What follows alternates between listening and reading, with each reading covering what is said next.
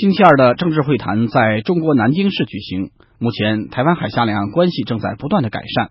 台湾陆委会主委王玉琦说，他希望他的访问能够成为进一步改善关系的催化剂。我们今天能够针对双方关心的议题坐下来开会，对于这个得来不易的和平稳定的一个局面，我们都应该加以珍惜、重视，也希望我们能够在九二共识的基础之上，继续的开展两岸关系。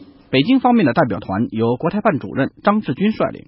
他说：“只要共同努力，今后一定能够走得更远。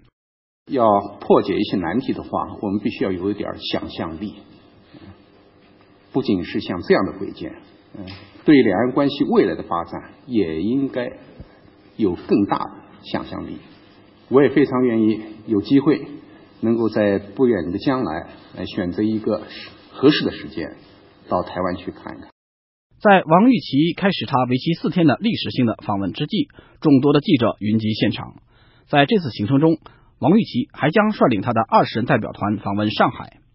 这次访问并没有正式的议事日程，很多人预计访问主要是象征性的建设互信的措施。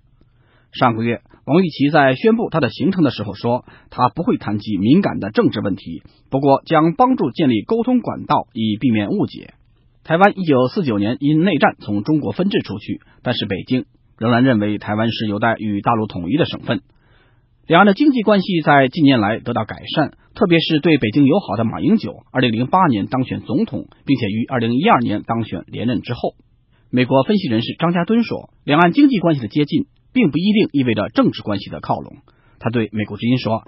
他看不到两岸有什么可能会实现政治融合。The overriding reality is that most of the people in Taiwan do not want to be part of the People's Republic。他说，压倒性的现实是，台湾多数人不想成为中华人民共和国的一部分。他说，虽然马英九也许想在政治上通融中国，但是他做不到。